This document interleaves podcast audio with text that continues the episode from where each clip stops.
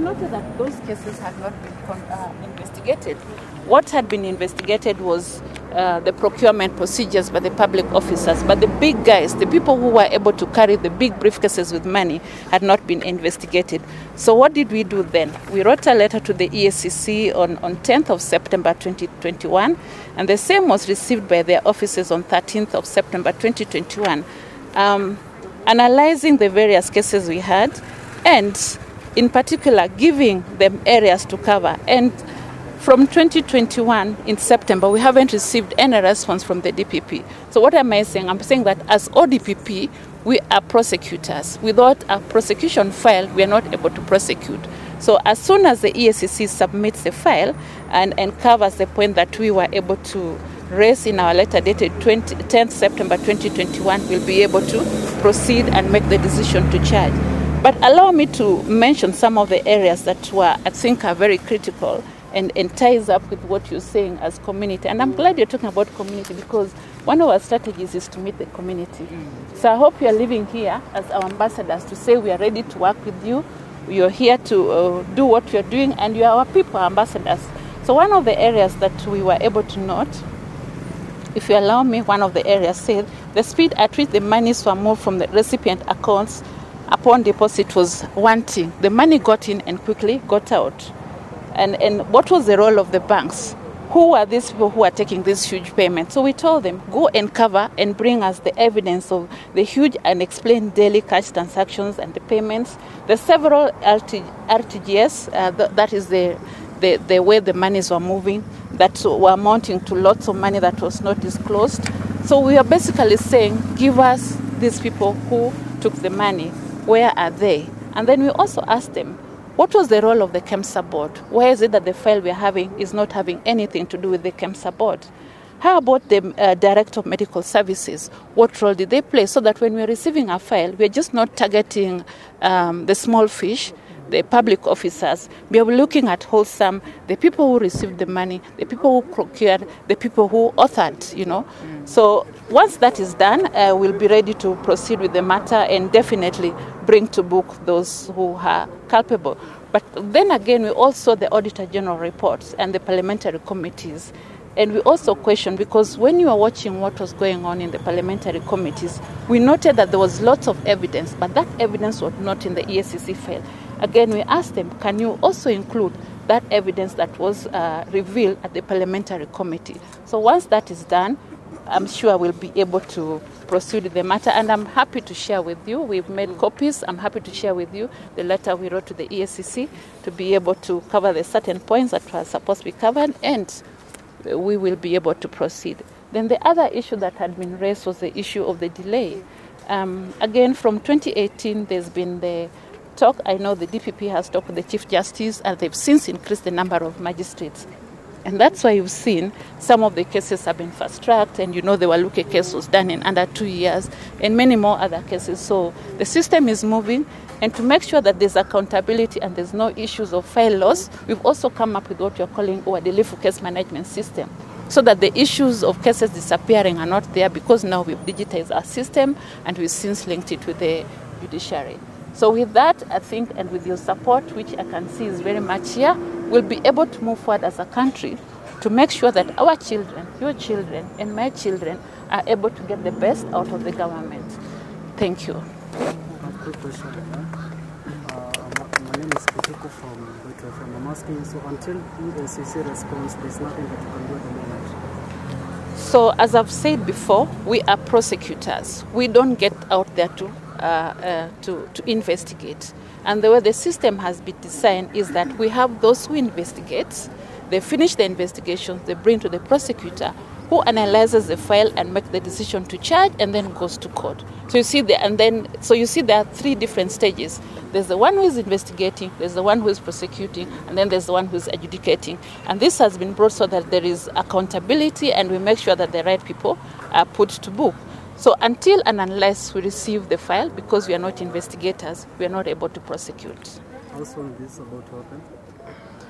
Uh, I think that question should be asked to the EACC because we sent them the letter on 10th of September 2021. That is almost how many months down the line they haven't resubmitted the file. So that question should be best asked to EACC. as to when they intend to submit the file for our further action. Is it okay if you introduce yourself and try to read this? Yes, my name is uh, Lilian Obuo. I'm Senior Assistant Director of Public Prosecution. I'm a prosecutor of uh, 20 years plus, and I'm also the Chief of Staff for the DPP. Okay, if I may ask a question, you say that you're prosecutors, isn't it?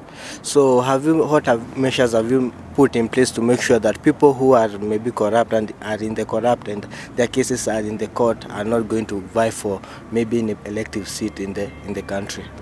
I like that question you've asked. I think uh, a couple of months ago, we put up a statement and said that uh, we should not be able to, as Kenyans, as citizens, we should not be able to elect those who are corrupt.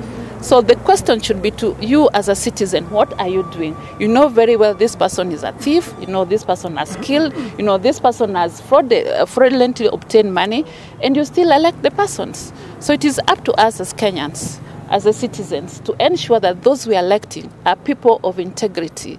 You know, in, in, in other countries like in the US, the fact that just as little as just, forgive me for the, having an affair does not merit you having being in office, and you've seen them being removed from office. In Kenya, we have people who've stolen, and they come and give you 200 shillings, and you go vote for them. So my plea to you, as part of ambassadors, when you go out there, educate the Mwananchi. Tell them to put the right people in the offices to be able to protect their investments, which is the future for their children. Sticking to that uh, issue of about the USA that you should not elect, yeah. But we look at using that example that you have put in place, yeah. In US, those prosecutors are the ones who prevent those people from running from office. What are you doing, you as the ODPP, to make sure that those people are not running for office?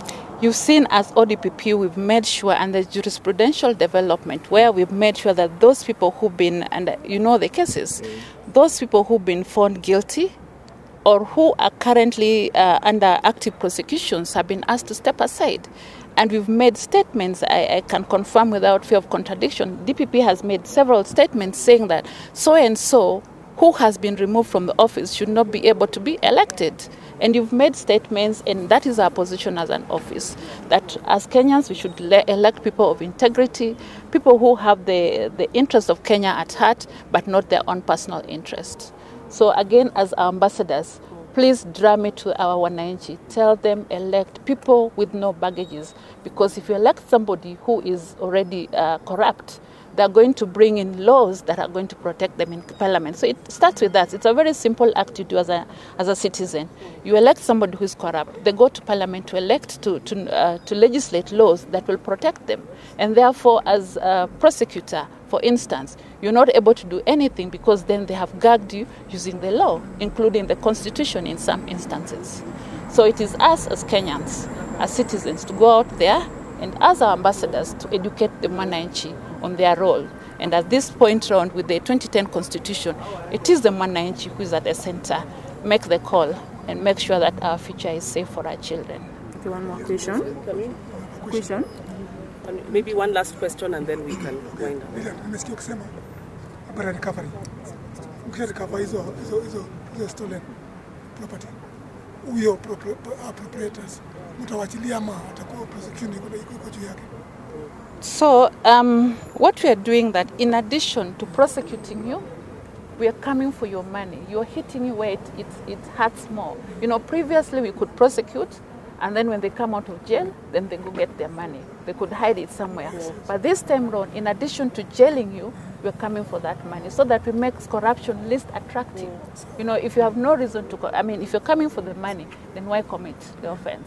So we're making corruption as unattractive as we can as an office. Yes. I think there are two, we'll take two last questions. This her and her. Can we let them just do it? Yeah, you have saying you are you are unable to proceed. Eh? You, are, you somehow you are you are tied somewhere. Eh? Okay, do you have timeline? What you do next if it if the the response you not get the response, or uh, as community we remain as community and we fight for ourselves. And combine. Thank you, Lillian, uh, for elaborate statement. I'm Gordon Hussein from the Star. Uh, my question is, the ODP seems to be suggesting that the, the EACC has not done their job or have not communicated to you as per your request. So the impression created is that the ODPs have this communication breakdown between yourselves and the EACC, but also we know of the, the tug of war between the ODPP and the DCI. So is, is it hopeless? Uh, are you going to walk alone? Are we not going to find solution at the end of the day? Just blame game. Um, let me correct you in that. In that, uh, first and foremost, there's no blame game, and each institution is mandated by the constitution to do their various jobs. Have we, as ODPP, done our job in terms of the prosecutions? Yes, we have. Have we analyzed the file? Yes, we have. Have we identified gaps that uh, are, are, making us not able to proceed with the case? Yes, we have. Have we communicated that to the EACCs? Yes, we have. So then we have to wait for the ESCs, who is equally mandated by law to be able to do their work. We cannot be able to do their work because then there'll be no transparency and accountability. Each institution must be accountable for their functions. Are we walking alone in this journey? No, we are all working together as criminal justice uh, system, and indeed we are. Uh, we have National Council on Administration of Justice, where the Chief Justice is the chair and the DPP is the vice chair, where we all commune as, as members of criminal justice uh, uh, sector, and we are able to deliberate matters pertaining to criminal justice. So we are strong uh, together. Yes. One last question: How much are we losing approximately every year to corruption? That's a very interesting question. Um, how much are we losing every year as a country? I think that question should be posed to the institution that has been charged to every day wake up and, and, and, and follow up on corrupt activities. But ask me, how, my, how many cases are we prosecuting? I'll be able to give you that answer. And we have since produced our annual report, and I'm able to share with you the annual report to show you how many statistics we have in terms of the prosecutions of, of corruption and related cases. Okay, thank you. Yeah. Maybe, maybe to conclude, um, Senior Prosecutor Lilian, thank you for the feedback that you have given us. And uh, we wait to see what is written in the, in the documents that you have read out and presented uh, in detail. But I think for us, one of our first um, proposals coming from this particular conversation that we have had is you have mentioned that a, there was a joint team between EACC and ODPP because now we're getting a lot of back and forth uh, between uh, the, the two institutions. And you know, for Kenyans, they, they just want action. You know, not who's done what, who did what, which file is where, who's asked which question. They, they just want action. So my our recommendation perhaps is perhaps if we can get a, a joint statement and commitment from that joint committee because we can't keep going to ODPP and then we are told it's EACC and EACC we are told it's ODPP. Now we want both of you as institutions uh, to, in, to, to address Kenyans on the status of this case from one page so that we understand uh, conclusively from both institutions where we are and how do we progress moving forward. Because as we are now, uh, we are concerned that some of these scams are billions are being used in the campaigns. It is the money that is being used in the campaigns, yeah. And some of these individuals, and you have mentioned that there, we, we, we that it's suspected that some big players were involved, um, and and we want to see who's culpable.